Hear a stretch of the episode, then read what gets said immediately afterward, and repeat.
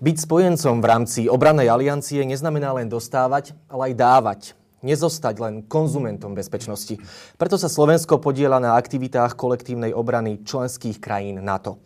Jednou z nich je posilnená predsunutá prítomnosť v Pobaltí. Dôkaz súdržnosti a solidarity spojencov. Čo teda robia naši vojaci a vojačky v Pobaltí? Dobrý deň, milí diváci a poslucháči, vážení hostia. Vítajte pri piatom dieli zo série špeciálnych vydaní diskusnej relácie Globus o bezpečnosti a obrane, ktoré časopis Týždeň pripravuje v spolupráci s Inštitútom strategických politík Stratpol. Sme radi, že nás nielen sledujete na webovej stránke časopisu Týždeň, ale aj počúvate ako podcast na vašich obľúbených platformách. Dnešné piaté špeciálne vydanie diskusnej relácie venujeme posilnenej predsunutej prítomnosti NATO v Pobaltí. Budeme diskutovať o tom, ako to vzniklo, prečo sa takto aliancia rozhodla, čo ju k tomu viedlo, no a samozrejme, aké je zapojenie členských krajín vrátane Slovenska a našich vojakov a vojačiek. No a nielen o tom sa dnes budeme rozprávať so štátnym tajomníkom Ministerstva obrany Slovenskej republiky nominantom strany Most Híd, inak analytikom v oblasti zahraničnej bezpečnostnej politiky obranných štúdií Robertom Ondrejčákom. Vítajte. Dobrý deň, prajem. A som veľmi rád, že k nám do štúdia prišiel aj riaditeľ odboru bezpečnostnej politiky Ministerstva zahraničných vecí a európskych záležitostí Slovenskej republiky, pán Martin Sklenár. Dobrý deň aj vám. Dobrý deň. Páni, vďaka, že ste prišli, je nám veľkou cťou. Diskusie pripravujeme pri príležitosti 15. výročia vstupu Slovenska e, do NATO. V minulých reláciách sme sa už rozprávali s Mikulášom Zurindom, generálom Pavlom Mackom o tých, o tých začiatkoch. Neskôr tu e, sedeli e, aj, aj, aj ďalší vrátane náčelníka generálneho štábu generála Zmeka alebo veľvyslanca Radovana Javorčíka, veľvyslanca Slovenska pri NATO. A ich, a teraz aj vás, som sa spýtal tú istú otázku, takú na úvod, na akési odľahčenie. Páni, kde vás vstup Slovenska do NATO v tom roku 2004 zastihol? Kde ste vtedy pôsobili a súčasne ako tento významný mílnik v moderných dejinách Slovenska vnímate? Čo to pre vás je, pán Ondrejčák? Tak e, ja začnem tou druhou časťou vašej otázky. Ako to vnímam? Vnímam to ako asi najdôležitejší krok v oblasti bezpečnostnej a obrannej politiky Slovenska uh-huh. po roku 1993. Je to aj inštitúciálne potvrdenie toho spolu s členstvom v Európskej únii, že patríme na západ, do toho západného civilizačného, ekonomického a politického e, zoskupenia. A samozrejme je to taká úroveň bezpečnostných garancií, aké sme nikdy nemali a o aké sme sa usilovali v podstate o vzniku samostatného Slovenska. Uh-huh. Jednoducho naša bezpečnosť sa už nedefinuje len e, izolovanie od ostatných, ale je spolo, spojená s bezpečnosťou našich spojencov. Čiže toto považujem za naozajstný historický milník. A vy ste vtedy boli ešte na štúdiách medzinárodných vzťahov? Nie, nie, nie, ja som, ja som už vtedy, ja som už vtedy pôsobil v podstate ako, ako profesionál, čiže uh, v tom čase som pôsobil tiež v odbornej komunite uh, ako, ako analytik a, a ako odborník na mhm. medzinárodné vzťahy a bezpeč, bezpečnosť, čiže uh, aktívne som sa podielal uh, aj na tej informačnej kampani, ktorá, ktorá vysvetlovala obyvateľom to, že prečo je dôležité vstúpiť uh, do NATO. A jednoducho, tak ako ostatných 20 rokov som túto tému riešil, riešil som to aj vtedy, v tom čase. Pán Skladár, keď sa vy obzriete tých 15 rokov dozadu, ako to celé vnímate? Vnímam to veľmi pozitívne. A v 2004. vlastne mňa tento náš vstup zachytil na ministerstve obrany, takže, takže ja som bol, ja som bol pri tom. to bola presne fáza, pamätám si to, nastúpil som v 2003. po, po skončení svojich štúdií a to bola presne taká fáza, keď ešte sa dokončovali všetky tie, uh, tie prístupové veci a, a, a, a bolo to také naozaj aktívne, taká, taká dobrá nálada bola, že, že sa vlastne veci daria. Dostali sme sa tam, kde sme, uh, kde sme chceli, to bolo našim cieľom. Uh-huh. Uh, bolo, to, uh, bolo to veľmi fajn. Myslím, že, že to tedy tak aj zodpovedalo to, tomu, čo, čo vlastne by sme mali očakávať potom, že, že si tak očakávali, že bude dobré, hej, že dostaneme sa do NATO, do EÚ, lebo tie dva vstupy boli previazané. A, tak myslím si, že, že to a, naozaj pre nás znamenalo veľkú zmenu v bezpečnosti a v obrane určite. A, tie garancie, ktoré sme, sme dostali, sú, sú také, ktoré sa, takéto garancie nevieme inde dostať a, a za tú cenu určite nie. Čiže, čiže to pre republiku je to určite výborná vec. A keď tu s nami sedeli vojaci, tak tí radi zdôrazňovali, že okrem tých výhod a garancií s tým vstupom prišli na Slovensku aj mnohé záväzky. No a ako som už spomínal, v dnešnej relácii bude reč o posilnenej predsunutej prítomnosti NATO v Pobaltí. Poďme teda a zda pekne po poriadku, nech to aj laickej verejnosti, našim divákom a poslucháčom, ktorí sa pravidelne nevenujú armádnym bezpečnostným otázkam, bezpečnostným témam, nech týmto poriadne vysvetlíme, nezaškodí zda ísť chronologicky od momentu, keď sa na tom aliancia dohodla. Tak pán Ondrejčak, najskôr tá otázka základná. Čo to je tá posilnená prítomnosť vojsk NATO a akého rozhodnutia aliancie je toto všetko výsledkom? Kam až to siaha tých 5 rokov dozadu? Ja trošku začnem z tej historickej perspektívy. Potom ako štáty Strednej Európy a, a Pobaltia vstúpili do Severoatlantickej aliancie, e, čiže v 99. a v roku 2004 e, v dvoch vlnách, tak e, niektoré štáty, ktoré mali bližšie geografické vzťahy teda s Ruskou federáciou, čiže Polsko a pobalské krajiny, už, už v tom čase hovorili o tom, že v záujme nejakej väčšej miery bezpečnosti by bolo dobré, ak by aliancia mala nejakú prítomnosť na území týchto štátov. V tom čase to nebolo aktuálne, bezpečnostné prostredie bolo úplne iné. Aliancie sa, aliancia sa sústreďovala na operácie mimo Európy, v Afganistane teda pre všetkým. Tá zásadná zmena prišla v roku 2014, kedy, kedy Rusko napadlo Ukrajinu, anektovalo Krím a teda tá medzištátna vojna klasická sa vrátila na európsky kontinent. A, a samozrejme tie štáty, ktoré boli v blízkosti Ruskej federácie, tak e, intenzívnejšie cítili e, tú hrozbu, vojenskú aj, aj politickú hrozbu zo strany Ruskej federácie. A a tie ich e, žiadosti smerom na ostatných spojencov alebo na ďalších spojencov uh-huh. boli vypočuté, keďže už aj, aj ďalší spojenci, ktorí sa nenachádzajú bezprostredne v našom regióne, ale napríklad v západnej Európe, tak chápali, akú zásadnú zmenu tá ruská agresia znamená. Čiže tie pobaltské a polské žiadosti boli vypočuté a, a spojenci kolektívne konsenzom čiže so súhlasom každého jedného člena, sa dohodli, že, že pošlú určitý obmedzený počet e, vojakov do, do týchto štyroch štátov, e, aby, sme, aby, aby bolo jasno v tých číslach, teda, že, že približne aké, aké jednotky ide. E, ide o štyri jednotky v štyroch štátoch. Uh-huh. Každá táto jednotka má približne tisíc vojakov. Čiže, a tu by som hneď reagoval na ten mýtus, ktorý sa tu najčastejšie pertraktuje a hovorí, že, že aliancia sa posunula k hraniciám Ruska a má plány na, na inváziu a neviem čo, alebo chce zautočiť na Rusko. Tak ja vám hovorím, alebo tá, kladiem si otázku a kladiem otázku aj divákom, že či si, či si viete predstaviť, že so silou 4000 vojakov sa dá napadnúť krajina ako Rusko, nehovoriac o tom, že na druhej strane hranice máte desiatky tisíc e, ruských vojakov v útočných pozíciách. Čiže je tam obrovský nepomer, čo sa týka tých čísiel. Na jednej strane na aliančnom území, lebo je to aliančné územie, čiže uh, Estonsko, Lotyšsko, Litva, Polsko sú členskými štátmi, čiže nie, nejde o to, že aliancia by sa posúvala niekam za svojimi hranicami. Čiže na aliančnom území máte približne 4, 4, približne 4 tisíc vojakov, na druhej strane máte desiatky tisíc. Čiže, čiže ale napriek tomu tomu teda poskytuje, poskytuje to určitý pocit bezpečia uh-huh. pre tieto štáty, keďže keby sa náhodou niekto rozhodol, že, že podnikne nejaké nepriateľské kroky voči ktorejkoľvek z týchto krajín, tak už sa nestretne len s estonským, lotiským, litovským alebo polským vojakom, ale s britským, francúzským, americkým, nemeckým, španielským, slovenským a tak ďalej. Čiže už je to, už je to tá, tá esencia tej kolektívnej obrany to všetko, čo ste teraz naznačili, my v diskusii aj rozmeníme, rozmeníme na drobné, budeme sa aj podrobnejšie venovať tomu, čo tam slovenskí vojaci, čo tam slovenskí vojaci robia, pod koho sú velením a tak ďalej. A vrátim sa trošku aj k tým, k tým mýtom, ktoré ste spomenuli. Ešte predtým, prosím, pán Sklenár. Ono je to tak, že rozhodnutie vyslať multinárodné prápory padlo na Varšavskom samite v roku 2016. Ja som tam bol, som ho pokrýval ako reporter, tak si na to spomínam. Ale tu v poznámkach čítam, že sa treba vrátiť a zdá aj k tomu akčnému plánu pripravenosti ešte z Velsu sú. Prečo je to dôležité? Prečo už aj tam padali tieto návrhy? Asi kvôli tej pripravenosti. To je, to je dôležitá, dôležitá vec, eh, ktorá, ktorá súvisí aj s predsunutou prítomnosťou eh, v Pobalti.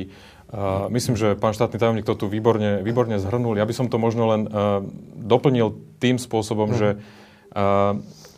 presne štáty sú členom pobaltské štáty sú členom vlastne organizácie kolektívnej obrany, ktorou NATO je. A, a kolektívna obrana je o tom, že ak niekto má pocit, že je ohrozený, tak mu ostatní pomôžu. A to funguje, to, to, je, to je v podstate tá prvotná záruka celej organizácie. A táto záruka by nemala byť spochybniteľná. Ako náhle je spochybniteľná, tak vlastne ten nejaký potenciálny pro, protivník si môže zle spočítať situáciu, zdá sa mu, že je príležitosť a, a, a, využi- a chce ju využiť, ale, ale zle to spočíta a nedopadne to dobre. Hej. Čiže, čiže dôležitým, uh, dôležitým znakom celej tejto prítomnosti je aj to, že že NATO je pripravené, všetky členské krajiny NATO sú pripravené pomôcť ktorejkoľvek krajine, v tomto prípade po Baltiu, v prípade, že sa, im, že sa im niečo stane. Preto aj akčný plán pripravenosti, ktorý bol takým, takou záplatou, nazvime to, okamžitou reakciou na to, čo, čo sa stalo v roku 2014 a, a vlastne mal, mal zvýšiť ako keby aj, aj samozrejme to povedomie, ktoré v NATO po, po ukončení studenej vojny a orientácii skôr na operácie mimo územia e, Severoatlantickej zmluvy tak trošku zakrpatelo, nazvime to, a, a tá pripravenosť bolo ju treba obnoviť. Čiže tam treba hľadať začiatky. Samozrejme, ako tá situácia postupovala od roku 2014 a zistili sme, že teda príliš veľmi sa tá situácia na Ukrajine nemení a, a, a tie výhľadky nie sú pozitívne, ale v tom, v tom lepšom prípade tá situácia bude pretrvať dlhodobo, tak samozrejme z, z akčného plánu pripravenosti, takej tej záplaty, uh, sme sa posunuli trošku ďalej uh, a, a, a robíme také aktivity, ktoré, ktoré po Balti ukazujú, že sme pripravení. No, a pristavme sa ešte pri tejto jednej otázke, že ak akčný plán pripravenosti predstavuje a následné kroky predstavujú najvýznamnejšie posilnenie kolektívnej obrany NATO od konca studenej vojny a nie náhodou z dôvodov, ktoré ste práve vymenovali, je to vo východnom krídle aliancie, mm. tak potom sa tu otvárajú aj tieto ďalšie otázky. Že čo hovoríte na argument niektorých, ktorí hovoria, že je to zbytočná provokácia? A tým sa vraciam k vám, pán Ondrejčák, že vy ste hovorili, že, že to je nepredstaviteľné 4 tisíc versus kapacity v Kaliningrade versus e, vojenské kapacity Ruska za hranicami. Tak nie, k útoku nepoďme, ale poďme k tej provokácii. Ako by ste argumentovali tým, ktorí hovoria, provokujete? Ja si myslím, že tým, že máte svojich vlastných vojakov na svojom vlastnom území, tak ťažko sa dá provokovať ktokoľvek. A najmä keď, e, keď počet tých vojakov je, je taký obmedzený, ako som hovoril. Čiže uh, ja si nemyslím, že Ruská federácia má také nízke sebavedomie, že, že naozaj si myslí, že so 4 tisíc e, vojakmi sa dá ohroziť bezpečnosť Ruska. Uh-huh. Ja si myslím, že to je veľmi dobré cieľená propaganda alebo informačná vojna, alebo ako chcete ale ako reálny argument to teda nie, lebo ja keď mám na svojom vlastnom území vojakov, ktorí zabezpečujú moju vlastnú ochranu a nemajú žiadny útočný potenciál, tak e, jednoducho provokácia... Na, navyše, uh, navyše rozhodnutia na to sú v reakcii na čo si. To, to nie, je, nie, nie je to spôsobené tým, že by naťacké rozhodnutia niečo vyvolali. Aj skôr naopak na to reaguje takýmto spôsobom, nazvime ho symbolickým, hej, lebo v tomto prípade sa naozaj jedná o symbolický spôsob. NATO je obranná aliancia, čo na každom samite, na každom stretnutí e, členských krajín NATO sa toto zdôrazňuje. Zdôrazňuje sa aj to, že významne pracuje s prvkom odstrašenia, o ktorom sa tu práve bavíme. A ešte jeden argument, dovolte, z dezinformačných webov, ktorý často koluje vy aj za ministerstvo zahraničných vecí, spomeniem stránku na Facebooku, zahraničná politika sa nás týka, alebo aj vy, pán štátny tajomník, venujete tomu pomerné úsilie, lebo asi treba posledné roky. Častým argumentom je, ale veď aliancia aliancia garantovala, že sa nebude rozšírovať na východ, že tu bol daný takýto slub. Mm-hmm. Ja mám ale vedomosť, že to nie je tak, že ten slub nikdy nebol oficiálne daný. Jasné, to je jeden z najčastejších mýtov o, o aliancii, ktoré tu kolujú a držia sa neustále a, a zdieľajú sa a tak ďalej. A bolo o tom napísané nespočetné množstvo článkov, štúdií a memoárov a tak ďalej každý, ktorý sa na týchto rokovaniach e, zúčastňoval, čiže začiatkom 90. rokov, e, potvrdil x krát vrátane bývalého sovietského lídra Gorbačova, že žiadny takýto prísľub nepadol. To je jeden argument. Druhý argument, že samozrejme vtedajšie členské štáty aliancie uh, nemohli sa rozhodnúť, alebo nemohli rozhodovať o tom, že aké zahranično-politické alebo strategické smerovanie si štáty Strednej Európy, aj Európy alebo Pobaltia vyberú. Čiže začiatkom 90. rokov sa, sa rozhodovať o tom alebo slúbovať čokoľvek, že čo bude o 5 rokov, o 10 rokov, navyše v mene Slovákov, Čechov, Maďarov, Poliakov alebo Rumunov alebo kohokoľvek je to politicky aj morálne, ja si myslím, že nezmysel. Ale, ale čo je asi taký najdôležitejší argument, teda, ktorý, ktorý nie je taký filozofický, ale to sú, to sú tie priame spomienky a priame svedectvá tých ľudí, ktorí, ktorí boli pri tom. Jednoducho to nie je pravda.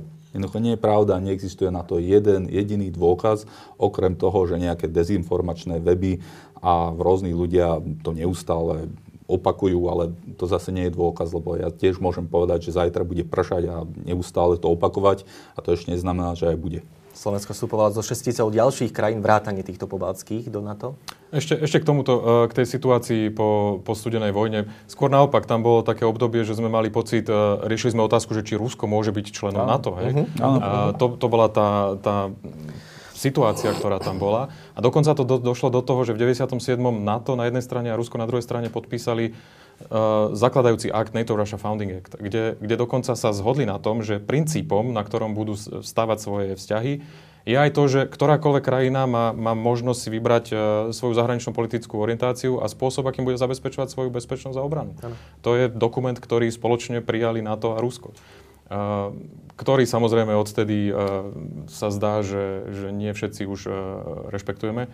A, a, a Rusko má pocit, že niektoré krajiny síce majú mať takéto právo, ale len do, do takej miery, ako to vyhovuje ich záujmu a to, to sa nám nezdá zlučiteľné. Obaja vidíte podrobnejšie aj do štruktúr NATO a zdá sa aj zúčastňujete na viacerých tých vrcholových stretnutiach. Existuje formát, ktorý sa volá NATO Rusko. Rada NATO Rusko. Načas bola zmrazená, e, opäť z dôvodov, ktoré nastali po anexii Krymu. Je aj toto formát, na ktorom by malo byť a je Rusko informované o krokoch aliancie. Opäť to súvisí aj s tým, do akej miery aliancia pozýva ruských predstaviteľov napríklad na svoje manévre, ktorých nie je málo v Európe a ako to funguje funguje na opačnej strane. Čiže je Rusko informované o týchto našich krokoch, alebo má dôvod sa nejako obávať, tajíme mu niečo? Len, len malá technická oprava. E, formát Rady NATO Rusko nikdy nebol zmrazený. Ten politický dialog zostal vždy nebo? otvorený. Poli, uh, vojensko, uh, vojenskú spoluprácu s Ruskom sme zastavili, pretože ťažko je spolupracovať s armádou, ktorá, ktorá okupuje hej, časti území suverených štátov. Ale ten politický dialog vždycky bol súčasťou nášho prístupu k vyriešeniu tej situácie a, a mhm. riešeniu, uh-huh. alebo teda diskusie o tom, že ako v bezpečnostnom prostredí vieme spoločne, spoločne nájsť to vyváženie, aby sme sa ani jeden necítili ohrození, aby nedošlo k nejakému e, nedorozumeniu. Takže tá rada funguje. funguje.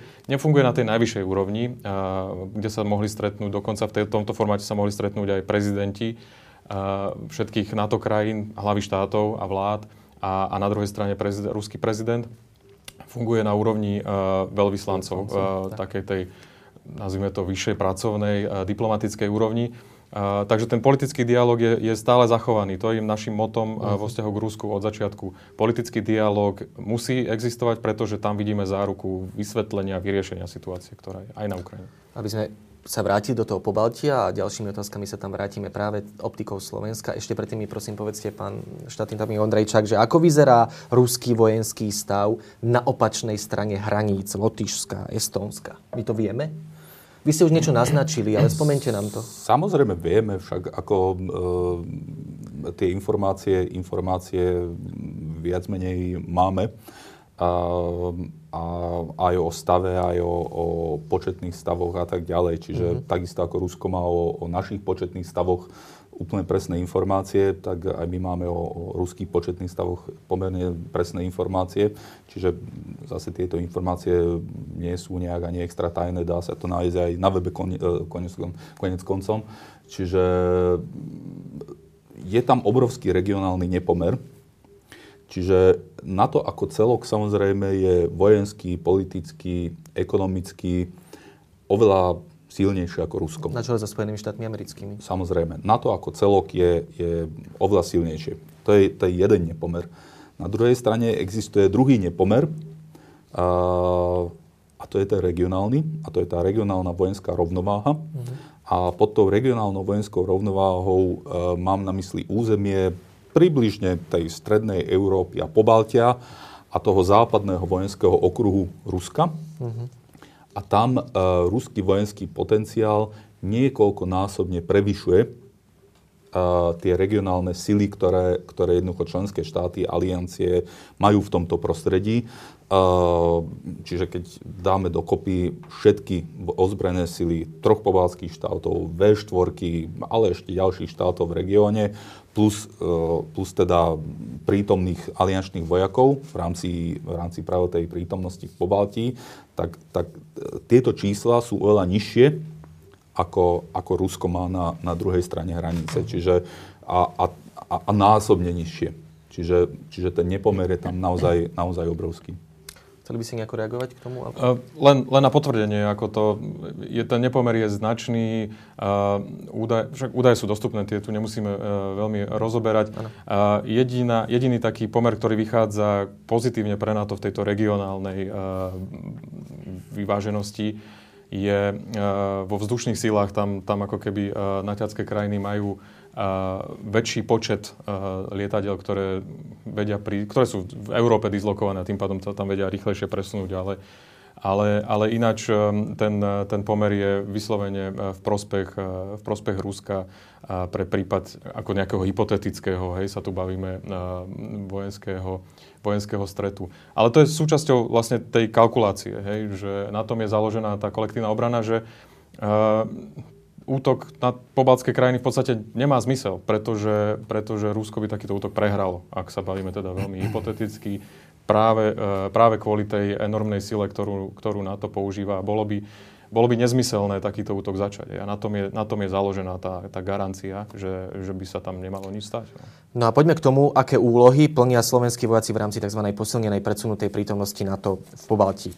Najskôr ma zaujíma, pán Ondrejčák, kedy sme tam vyrotovali prvýkrát, ako často na akej frekvencii vlastne my rotujeme a akí vojaci tam odišli za nás? Tak e, je tam, je tam jednotka, ktorá má 152 vojakov. Uh-huh.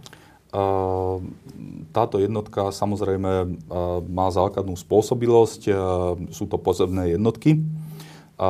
Je veľmi dôležité, že sme súčasťou väčšej multinárodnej jednotky s ďalšími štátmi pod kanadským velením. Uh-huh. A túto kanadské velenie, tu by som sa pozastavil na, na, na sekundu, Dobre. lebo je to veľmi dôležité, keďže po ukončení studenej vojny napríklad aj Spojené štáty vo veľmi výraznej miere znížili svoju európsku vojenskú prítomnosť a Kanada ju úplne zrušila.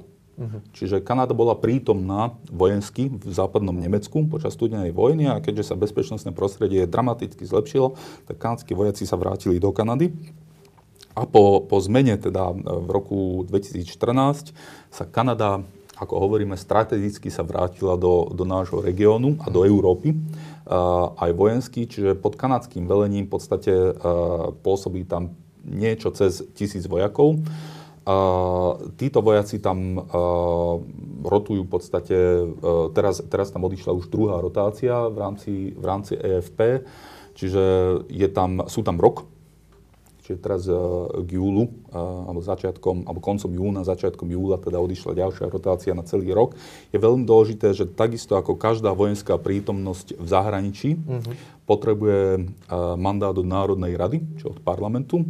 Tento mandát bol v Národnej rade obrovskou väčšinou schválený, čo ja považujem za veľmi dôležité, že, že prítomnosť Slovenska v najdôležitejšej aliančnej operácii sa nestal nejakým predmetom politického boja na Slovensku. Dva tucty poslancov hlasovali proti, uh, zhruba 24, áno. Áno, našťastie máme 150 poslancov, čiže keď, keď to bereme tak, tak to je predsa drvivá väčšina. Je. Čiže a, a tá podpora išla naprieč e, koalíciou, opozíciou. Čiže toto je veľmi dôležité a to ma naplňa optimizmom aj do budúcnosti. Po voľbách, že akokoľvek sa to poskladá teda, tak e, tak e, bude tam veľká miera kontinuity v tejto kľúčovej otázke, čo sa týka bezpečnostnej politiky. čiže čiže uh-huh vnímame to tak, že to bude dlhodobá prítomnosť e, nielen našich jednotiek samozrejme, ale aj, aj celkovo aliančných jednotiek. Kanada už potvrdila na druhé, dlhé roky dopredu, že, že počíta s prítomnosťou aj s vedúcou úlohou v Lotisku. Čiže sú tam tie jednotky pod kanadským velením, e, cvičia spolu s medzinárodnými silami, cvičia rôzne úlohy, obranné a, a, a ďalšie. Je to veľmi dôležité, aby, aby získali skúsenosti z toho toho medzinárodného prostredia. Tam povie každý vojak, že cvičenie, ktoré sa realizuje na Slovensku v, so slovenskými kolegami a vojakmi, je to veľmi dôležité, samozrejme, ale to medzinárodné cvičenie a najmä v prostredí, ktoré je potenciálne operačné prostredie pre našich e, vojakov alebo pôsobenie našich vojakov, tak to sú, to sú jednoducho nenahraditeľné skúsenosti. Učíme sa navzájom e, a, a je to veľmi dôležité aj pre pre rozvoj ozbrojených síl. Mňa zaujalo, že tam sú, je, sú tam aj týmy vojenskej polície zo Slovenska a asi neprekvapí, že si tá mechanizovaná rota tam zo sebou zobrala aj techniku, lebo však akoby inak. Samozrejme. Čiže bol tam aj veľký presun techniky tým pádom. áno, áno ako toto je, toto je úplne, úplne bežné, však ako moderné vojsko už je mechanizované, čiže ano. už, už uh, nebojujeme, nebojujeme na, na koňoch alebo na telách, ale, ale na obrnených transportéroch teda a, a tento presun sa, sa realizoval úplne štandardným spôsobom e, na železnici, čiže, čiže sme tam e, s príslušnou technikou, takže Takže... Otázka interoperability, zladenosti s ostatnými mm-hmm. aliančnými armádami. Darí sa nám to, alebo v tomto ešte stále zaostávame a potom sa posunieme ďalej? Čo sa týka, čo sa týka tej prítomnosti v lotisku, tak tam sa nám to darí, myslím uh-huh. si.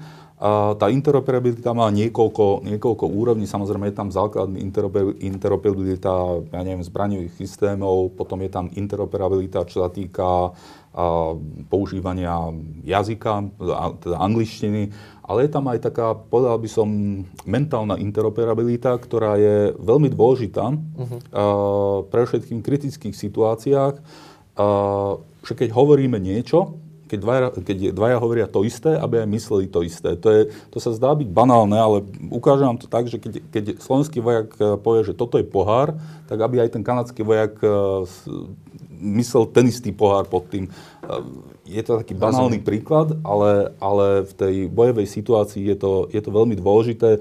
Veľmi, rok, veľmi dlhé roky sme sa to učili v Afganistane a, a teraz teda, teda sa k tomu vraciame v Pobalti. Pán Sklenár, ako my sme jedno z predchádzajúcich vydaní tohto špeciálu venovali čisto zahraničným misiám, zahraničným mm. operáciám, na ktorých sa zúčastňujú príslušníci ozbrojených síl Slovenskej republiky. Ale tam sme sa zámerne nepristavili pri tomto pobalti, lebo mu venujeme túto špeciálnu diskusiu. Ale ako odlíšiť, v čom sa odlišuje naše pôsobenie v Afganistane. Mm. Máme predsa príslušníkov aj v Bosni a Hercegovine, aj na veliteľstve v Sarajeve. A mohol by som sa vrátiť do minulosti do Kosova, KFOR bol ukončený. E, e, ako to porovnať s týmto pobátím? V čom je rozdiel? Napríklad niektorí experti mi povedali, že to sa ani nedá nazývať zahraničnou misiou to v Pobalti. Že to je mhm. predsa len predsunutá prítomnosť na princípe rotácie, mhm. neporovnateľné s Afganistanom. Tak v čom neporovnateľné? No, ten prvý, naj, najevidentnejší rozdiel je v tej geografii. Hej, že e, misie v Afganistane, v Iraku, v Bosne sú, sú za hranicou, e, nazvime to, euroatlantického priestoru. Hej, e, č, územia členských krajín NATO. A to boli operácie, kde, kde NATO akoby zohrávalo úlohu uh, takú, uh, že poskytlo prostriedky členských krajín uh, na to, aby proste nejaká kríza v zahraničí uh, sa ju podarilo zvládnuť uh, a, a udržiavať nejaký, uh, nejakú stabilitu pre, pre rozvoj uh, daného regiónu alebo, alebo, alebo krajiny tu sme, áno, v inom, v inom kontexte. Z pohľadu nášho parlamentu to je v podstate, to nie je až taký veľký rozdiel. Hej, ak naši vojaci idú do zahraničia, tak je v podstate jedno, či idú do Česka, Správne, alebo, alebo, alebo do Afganistanu, alebo do Pobaltia. Pre, pre NATO je to rozdiel. Samozrejme, toto je, toto je niečo, čo, čo je výrazne odlišné od, od Afganistanu. Nielen tým, že tu máte stromy a nepúšť, ale, ale aj tým, že cvičíte a pripravujete sa na, na nejakú situáciu, ktorá môže nastať tu u nás, na našom území, eh, našom, eh, alebo teda území členských krajín, ktoré sú súčasťou našej, našej aliancie. A Samozrejme, na to plnia aj, aj iné úlohy, ale, ale hlavne naplňajú ako keby tú, tú hlavnú podstatu na to, a to je kolektívna obrana. A, a to, o tom sme sa už bavili, preukazujú tú pripravenosť tak byť tam. Poslali sme tam zatiaľ 150, 152 vojakov, mm. ale, ale v prvom rade s tým, aby sme preukázali, že sme toho schopní a že ak bude treba, tak vieme poslať aj viacej. A, a samozrejme, potom by sme aj očakávali, keby sa niečo podobné stalo u nás, že ostatní budú reagovať takisto. Takže uh, to, je, to je presne to, čo, čo tú operáciu trošku odlišuje, lebo do Afganistanu prispievame preto, že všetci vieme, že tam treba pomôcť a, a ideme a robíme to aj kvôli tomu, že u nás doma, na, na našom naťackom území, Uh, sme v tom čase uh, mali pocit samozrejme, že nám nič nehrozí a, a že skôr tie hrozby, ktoré by nás mohli ohroziť, prichádzajú, uh, prichádzajú zďaleka terorizmus. Aj. Samozrejme. Čiže, čiže toto je teraz o niečom trošku iné. Ostatne v Afganistane sme preto, aby sme pomohli tamojšej armáde dostať sa do takej úrovne, že by to tú bezpečnosť sama zvládla a v Lotyšsku nie sme preto, aby sme niečo učili členskú alia, aliančnú armádu. V Lotyšsku pôsobili slovenskí vojaci už aj v minulosti a to v rámci spoločnej výcvikovej iniciatívy krajín V4. Uh-huh. A teraz ma veľmi zaujíma rozmer V4 a naša spolupráca v kontexte rotácie v Pobaltí. A prečo ma to zaujíma? Pretože zatiaľ, čo tri zvyšné krajiny e, spod Vyšehradu nás predbehli o 5 rokov a vstúpili skôr, aj teraz majú trošku iné premyšľanie, najmä Poliaci, ktorí by privítali dokonca permanentnú americkú prítomnosť vojsk. Pán štátny tajomník, vy chodievate aj na stretnutia s vašimi rezortnými kolegami z okolitých krajín. Naposledy ste boli koncom mája v Tomášove na záver slovenského predsedníctva vo V4 aký relevantný formát v oblasti obrany a bezpečnosti je pre vás V4 a či azda koordinujete aj svoju rotáciu v Pobaltí? Mm-hmm. Tak V4 je veľmi dôležitým regionálnym zoskupením v oblasti bezpečnostnej obrany, eh, ale treba mať realistické očakávania. Čiže ak, ak tie očakávania nastavíme príliš vysoko, tak budeme sklamaní, ale mm-hmm. zároveň treba mať nejakú ambíciu samozrejme. Keď sa pýtate konkrétne na Pobaltie, tak áno, v tej prvej fáze sme tam mali koordinovanú e, misiu s V4, e, ale táto fáza je už za nami, ja. už, už to nie je výcviková misia, ale reálna, reálna participácia na tej misii. Tam sa samozrejme sa koordinujeme, alebo skôr by som povedal, že sa informujeme navzájom o, o našich plánoch. Máme vynikajúce pracovné vzťahy e, navzájom v rámci toho V4 kolektívu s polským, maďarským a českým kolegom. Čiže a vieme o, tý, o tých plánoch, že, že do akých krajín a kedy, a to, ne, to sa netýka len, len uh, po Balte, ale aj o ďalších misiách, že vieme rok alebo roky dopredu, že, že Česká republika, Polsko alebo Maďarsko, uh, aké majú plány, vieme to samozrejme nejakým spôsobom aj skoordinovať, aby, aby tá značka V4 uh, bola výrazne prítomná v Pobalti. Uh, ale samozrejme nie je to homogénna skupina. Polsko, je, Polsko priamo susedí s uh, Ruskou federáciou, s Kaliningradskou oblasťou, uh, kde, ktorá je veľmi, veľmi vysoko, alebo v vysokej miere militarizovaná oblasť, cíti priame ohrozenie z tejto oblasti. Uh, samozrejme, my, my sme solidárni s Polskom a, a s našimi pobalskými priateľmi. Sú to naši najbližší spojenci Čiže, čiže vnímame ich, ich uh, pohľad a, a sme solidárni s nimi. Uh, ale Polsko hrá, hrá trošku inú ligu aj čo týka toho vlastného vojenského potenciálu. Čiže my keď sa bavíme, niekedy ja hovorím, že my keď sa bavíme v Strednej Európe s Čechmi alebo teda s Maďarmi a, a my zo Slovenska, tak bavíme sa na úrovni brigád, povedzme, Poliacia sa bavia na úrovni divízií. Čiže to je už o stupeň vyššia uh, úroveň, čo sa týka počtu vojakov, teda ak to uh, zjednoduším. Čiže je to veľmi dôležité, je to veľmi dôležité, že sa koordinujeme, že sa navzájom bavíme ale takisto ako v ďalších veciach tá V4 jednoducho uh, nie je nejakým samostatným bezpečnostno-politickým subjektom. Vždy, sa tu, vždy tú V4 vnímame ako súčasť Severoatlantickej aliancie. Čiže ďalší level spojenectva, s ktorým sa vieme e, rozprávať aj na iných úrovniach, ako vždycky v Bruseli v sídle NATO. Áno, a, a myslím, že, že do veľkej miery tam vládne taký pragmatizmus e, v tom zoskupení. Dobrý príklad je momentálne aj v tomto pol roku máme s V4 spoločnú bojovú skupinu v rámci EÚ, ktorá, ktorá je v pohotovosti a, a pol roka je pripravená zasiahnuť v prípade, že sa na tom krajiny, krajiny dohodnú. To je presne taká príležitosť, kde, kde V4 vie sa dať dokopy a, a, a mať nejaký konkrétny, konkrétny príspevok k spoločnému snaženiu. No a obraťme list a záver diskusie venujme takému všeobecnejšiemu náhľadu na celé a možno aj budúcnosti na to. Aj keď posledné roky na Slovensku sú čo, ako si viditeľnejšie sily, ktoré spochybňujú naše členstvo e, v Severoatlantickej aliancii, niekedy aj v Európskej únii, tak aj keď je to takto a sú posledné roky viditeľnejšie, tak prieskumy verejnej mienky ukazujú, že stúpa podpora nášho členstva v NATO. Odkázal by som napríklad na posledný prieskum eh, think tanku. Ale našli by sa aj ďalšie. A naozaj sa to ukazuje aj v okolitých krajinách. Napríklad vnímanie dôležitosti spojenca Spojených štátov amerických. Eh, v Amerike to vidíme v Polsku naozaj na vysokých úrovniach. Poliaci zase vnímajú Rusko ako oveľa väčšiu, väčšiu e, hrozbu. A tá otázka na vás by znela. Predstavte si, že by ste nepôsobili ako verejní činitelia, prípadne aj v exekutíve alebo na ministerstvách na Slovensku, ale v Lotyšsku. Ako by ste vysvetlili miestnemu obyvateľstvu, že je dôležité mať na svojom území prítomnosť aj iných hoď aj spojeneckých z aliancie, ale cudzích vojsk. Viem si predstaviť, že u nás by to zdvihlo obrovskú vlnu dezinformácií, možno aj paniky. Niektorí politici by si z toho chceli vyťažiť kapitál. Ako by ste to riešili? Mm-hmm. Uh, jasné, ja sa hneď na to odpoviem, len sa vrátim ešte k tomu, čo ste povedali, že, že na jednej strane tu máme vlnu tých dezinformačných webov a dezinformácií a na druhej strane, na druhej strane stúpa podpora. Stúpa podpora. Uh, vstupa, alebo teda nie vstupa, ale teda členstva v aliancii. Tak, tak. A preto je veľmi dôležité, aby sme uvažovali trezvo, aby sme nepodľahli nejakým hystériám a tak ďalej. Uh-huh.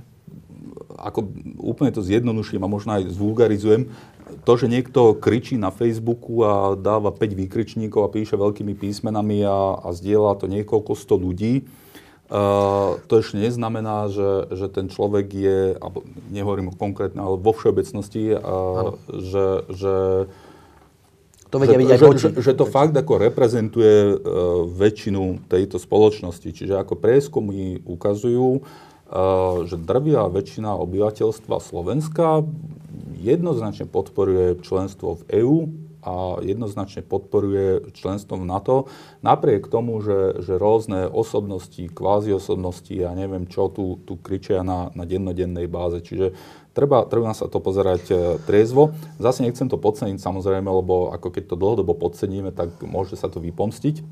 Ale aby som odpovedal na, na vašu otázku, uh, ja si myslím, že, že lotišskí verejní činitelia sú celkom, celkom um, pozitívnom informačnom prostredí z tohto pohľadu, alebo teda v ľahšom uh, prostredí, ako sme, ako sme tu my, vzhľadom na to, že, že tá, tá podpora zo strany lotišského obyvateľstva nielen pre členstvo v aliancii, ale aj pre zahraničnú prítomnosť je oveľa vyššia ako, ako kdekoľvek v podstate, keď nepočítam teda po Baltie. Mhm. Ako v ktorejkoľvek krajine v Pobalti tá podpora jednoducho je oveľa vyššia zo strany obyvateľstva, lebo oni, oni to ohrozenie bezprostredne cítia. Historická skúsenosť? Historická skúsenosť, uh, vojenská reali, vojenské reality, čo, čo sme tu rozoberali, tie počty, ja.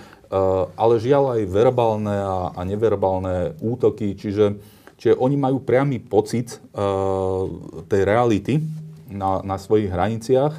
A čiže práve preto oni sú z tohto pohľadu trošku, trošku, v, ľahšom, ľahšie, trošku v ľahšej situácii, lebo nejak to veľmi e, vysvetľovať netreba. Samozrejme, vždy to treba, ale, ale, ale minimálne, minimálne že, že, tá, že ten postoj toho obyvateľstva je oveľa pozitívnejší. Mhm. Česko na Slovensku vie vyvolať búrku um, verejnú na sociálnych sieťach alebo aj v médiách, keď prechádza konvoj, keď sa vracia na základňu alebo odchádza na cvičenie.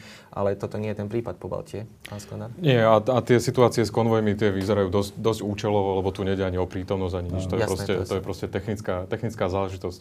Tá situácia v Lotyšsku informačná, áno, je, a v celom Pobalti je, je iná. Samozrejme ako u nás, možno, že ten argument za, za prítomnosť e, na ich území akože cudziu vojenskú, ale vlastne veľmi blízku, je, e, spojeneckú, je, je asi lepšie pochopiteľný. Ono, keď sa na to pozriete a, a keď si zoberiete také, len také príklady ako Moldavsko, Gruzinsko a Ukrajinu, tak, e, tak vlastne pre tých uh, lotyšských, ale aj iných pobaltských politikov je možno jednoduchšie povedať, že my sme slabí na to, aby sme sa obránili sami, čo musí takémuto. Potrebujeme jasne ukázať, že, že naši spojenci nám pomôžu v prípade, že bude taká situácia, že by nastala. Ideálne, aby nenastala. Ak sem prídu takíto naši, naši spojenci, máme šancu, že sa vyhneme celej tej situácii a to je podľa mňa silný argument pre ľudí, ktorí, ktorí ja si myslím, že s prítomnosťou takýchto vojsk v podstate nemajú ani problém. Určite by nemali mať. prítomnosť u nás má trošku inú aj historickú a proste takú konotáciu čoho si, že, že kto si sa rozhodol, že u nás bude prítomný. U nás je to, u nás je to v, tomto, v tomto kontexte. to by sme možno, že mohli už na to zabudnúť a, a presunúť sa do tej, do tej súčasnej doby, kde o prítomnosti na našom území rozhodujeme vyslovene my, Národná rada alebo vláda podľa ústavy. To nám nikto nevezme. Keď by nám to chcel niekto vziať, tak už sa pohybujeme v inej situácii. Toto už sa vymaňme z toho, že, že o prítomnosti na našom území rozhodujú iní. To sme vždy len my, ktorí, ktorí v súčasnosti rozhodujeme. A, a je to prejav našej suverenity, ak by sme sa tak rozhodli. Ja nehovorím, že sa, že sa musíme, že chceme, ale Eh, ale je dobré, že aj takúto debatu máme aj u nás na Slovensku, hoci je poznačená eh, veľkým množstvom dezinformácií, emócií a, a, a tie fakty sú samozrejme prekrúcané, ale, eh, ale dobre, že, že môžeme aj o tomto debatovať a snažiť sa posunúť aj debatu o prítomnosti aj u nás na nejakú modernejšiu dobu. Ostatne ťažko si predstaviť, že by sa Lotyšsko zrazu rozhodlo, že ono chce byť nejakým mostom, pomyselným mostom medzi Západom a Východom. Vieme, ako takáto neutralita, ktorú vám vždy musí na konci dňa niekto garantovať, ako by to mohlo dopadnúť. V najlepšom možnom scenári rizikom, v tom najhoršom nejakou vojenskou katastrofou. Takže byť mostom e, a tieto diskusie aj na Slovensku sú viac nebezpečné ako, ako iba také akože zbytočné. A ja si myslím, že sú absolútne nereálne. To je, to je na tom naj, naj, byť mostom. To je na tom najväčšia sranda v úvodzovkách, že, že my tu môžeme snívať, ale neviem, blúzni o tom, že most medzi východom a západom, ale my sme jednak súčasťou toho západu inštitucionálne, čiže ťažko byť mostom, keď stojíte pevne, pevnými nohami na jednej strane, to je jedna vec. A po druhé, že, že ako na to, aby ste boli neutrálni, to vždy hovorím, na to, aby ste boli neutrálni, na to potrebujete garanciu tých veľmocí, ktoré sú aktívne strategicky v tom vašom e, regióne, ako sa to stalo v 55. napríklad v prípade Rakúska. Jednoducho Spojené štáty, Sovietský zväz, Francúzsko a Veľká Británia garantovali neutralitu Rakúska. V roku 2019 vám nikto takéto garancie nedá. To je, to je druhý argument. A tretí argument, že keď sa chcem pozrieť, teda, že ako, ako dopadnú tzv. neutrálne štáty, tak netreba ísť ďaleko, niekoľko kilometrov za Michalovcami a máme tam e, obrovskú krajinu, e, Ukrajinu teda, ktorá má 45 miliónové obyvateľstvo, e, obrovskú rozlohu, bola hrdá neutrálna a, a vidíme, že, že kam tá neutralita, alebo kde tá neutralita skončila. Čiže jednoducho má časť územia okupované, anektované a druhá časť územia je tiež kvázi okupovaná, sú tam boje. Zautočila na nich krajina, ktorá mala garantovať územnú celistvosť e, Ukrajiny. Čiže, čiže ja fakt už mhm. neviem, že čo viac ešte treba. Než vidieť koncept alebo kolaps neutrality v našom bezprostrednom susedstve. No a záverom, Mení sa nám pred očami bezpečnostné prostredie. Ruka v ruke s tým, keď sme na Varšavskom samite v roku 2016 posielali mnohonárodné prápory do Pobaltia, tak kybernetický priestor sa stal operačným priestorom. Vy ste tu, pán štátny tajomník, pred chvíľkou hovorili o tom, ako niektoré, aj niektorí politickí eh, aktívni činitelia spochybňujú naše členstvo v EU alebo NATO a tým pádom spochybňujú aj našu účasť napríklad na zahraničných misiách, tak nemusí to byť vždy iba individuá reálne. Vedia to byť aj boti a troly a tu sa už posúvame do rovín e, propagandy a tzv. informačnej vojny, ktorá je súčasťou hybridnej vojny, ktorej e, realitu vidíme aj u nášho východného suseda. A tak by som sa vás chcel opýtať, sme na túto budúcnosť meniaceho sa bezpečnostného prostredia, ktorého výraznejšou súčasťou bude práve ten kybernetický priestor, pripravený aj my ako Slováci. Viem si predstaviť, že tá rotácia v Pobalti bude pokračovať. Možno v niečom by nám vedeli byť Estonci, aj ďalšie pobaltské krajiny. E, Fíni nie sú členom NATO, ale spolupracujú v kybernetickom priestore inšpiráciou. Tí majú obrovskú expertnú bázu. Čiže Slovensko, je na toto pripravené ako súčasť NATO, pán Sklenár? Ja myslím, že prvým, prvoradým e, základom na to, aby, aby sme sa s týmto dokázali vysporiadať, je, je presne to, čo hovoríte, uvedomiť si, že sa to deje a, a v tom momente vieme, že, že s tým musíme niečo robiť.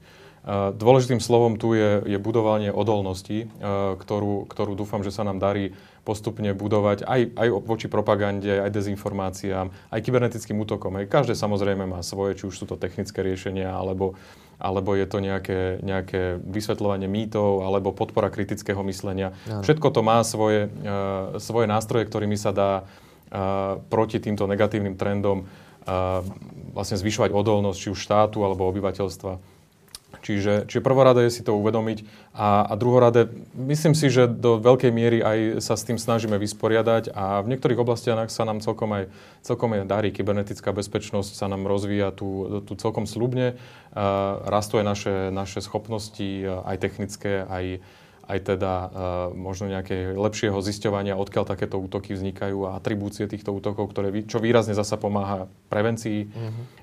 Myslím, že aj v kritickom myslení uh, sa nám darí uh, oslovovať nejaké cieľové skupiny, ktoré, samozrejme, toto je, toto je veľké úsilie, ktoré si vyžaduje celoštátnu, celoštátne úsilie, ale, ale napríklad Ministerstvo zahraničných vecí a európskych záležitostí v rámci svojej strategickej komunikácie sa snaží pracovať e, s takými mladšími skupinami, e, so študentami e, práve týmto smerom, aby, aby lepšie pochopili, že čo čítajú na sociálnych sieťach, ako by sa na to mali pozerať tak, aby, aby si boli istí, že to, čo naozaj čítajú a na, čo, na základe čoho si robia názor, je skutočne pravda. Alebo teda, že, že to dáva zmysel a že je to zmysluplne a, a, a odôvodnenie napísané. Ak, teda, ak je to zásadným e, spôsobom, ak im to mení názor alebo formuje, tak, tak musia vedieť, že odkiaľ, odkiaľ to pochádza. A potom samozrejme s týmto vybavením sú snať odolnejší aj, a postupne aj celý štát. Máme pred sebou ešte veľa práce, pretože IT expert sediaci za počítačom to je jedna časť toho celého dôležitého, čo musíme urobiť, ale druhá je naozaj to kritické myslenie a vychovať si kriticky zmýšľajúci národ. Áno, ako to, aby, aby jednoducho, tá informačná gramotnosť, teda by som to začal takto, tá informačná gramotnosť je absolútne kľúčová. Uh, ja to vidím aj v rámci, v rámci mojej vlastnej rodiny. Ja mám 11-ročnú dceru a vedieme fakt dlhé debaty o tom, že ako to funguje na internete, na sociálnych sieťach. Ona samozrejme len začína ako tieto, tieto veci objavovať, ale považujem to za dôležité, aby, aby jednoducho ako tak pripravená vstúpila do toho priestoru, lebo jednoducho mimo toho priestoru nemôžete, nemôže nikto z nás už žiť a predpokladám, že tá ďalšia generácia ešte menej.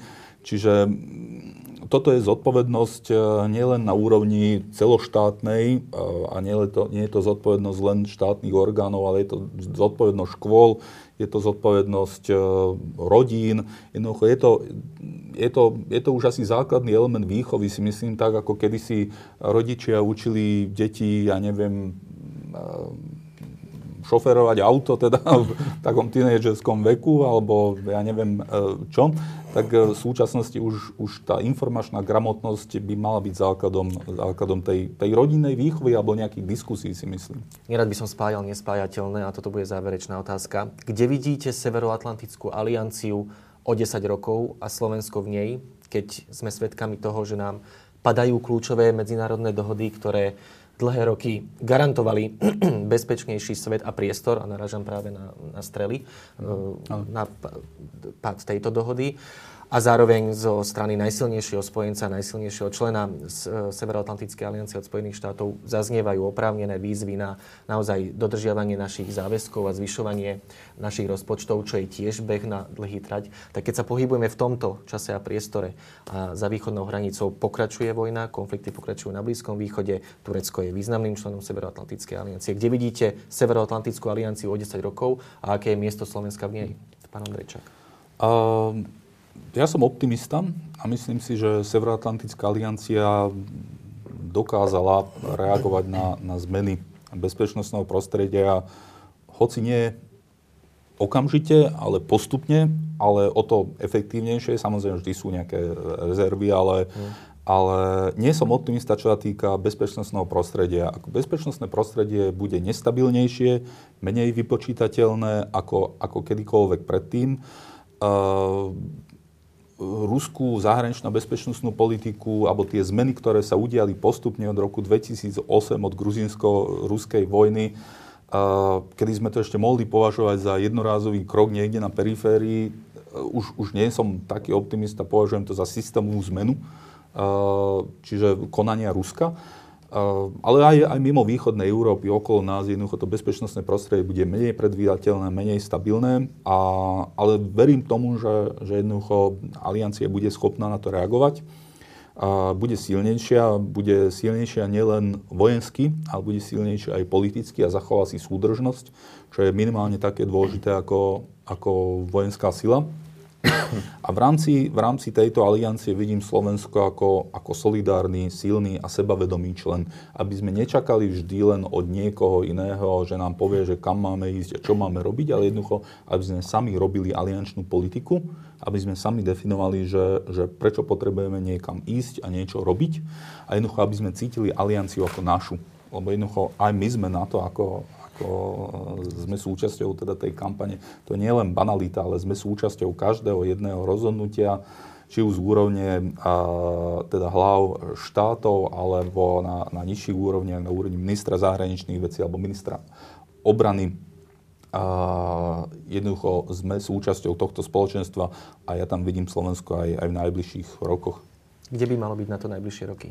Najbližšie roky by, by malo byť určite minimálne tak silné a minimálne tak súdržné ako, ako teraz. A pre nás, pre Slovensko je dôležité, aby na to fungovalo ďalej. Ja súhlasím s tým, ten svet bude čoraz horší, bezpečnosť je, je čoraz, e, nechcem to nazvať iluzórnejšia, ale, ale proste áno, tie trendy sú skôr, idú skôr negatívnym smerom, či už je to rozpad nejakých, nejakých noriem, alebo aj, e, aj samotný návrat ozbrojeného konfliktu do Európy je, je asi veľkým zdvihnutým prstom aj, aj pre nás. Uh, nemali by sme myslieť uh, na NATO ako niečo, uh, kam musíme len plniť záväzky a, a, a kde sa musíme zúčastňovať preto, aby sme vyzerali ako dôveryhodný člen. Ale možno, by sme sa mali pozrieť na NATO ako, ako niečo, čo, čo existuje v prvom rade pre nás. Uh, pre Slovensko dáva, nehovorím, že aj pre ďalšie štáty nie, ale pre Slovensko je, je, je na to niečo, čo nám dáva absolútne inú váhu, dôležitosť vo svete a, a bezpečnostné záruky, ktoré inak nedostaneme. A čím horší bude svet, čo sa týka bezpečnosti, tým viac my práve budeme na to potrebovať. Ďakujem veľmi pekne.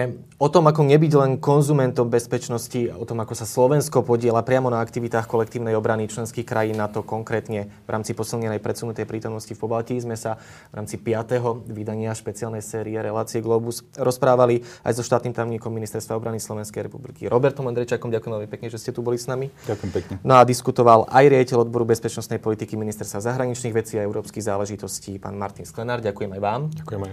Toto bolo posledné vydanie zo série špeciálnych diskusí Globus, ktoré časopis Týždeň o obrane a bezpečnosti pripravil v spolupráci s Inštitútom strategických politík Stratpol. Všetky vydania môžete nájsť aj na webovej stránke časopisu Týždeň, ale aj na stránkach oficiálnych, aj tých na sociálnych sieťach práve nezávislého slovenského think tanku Stratpol.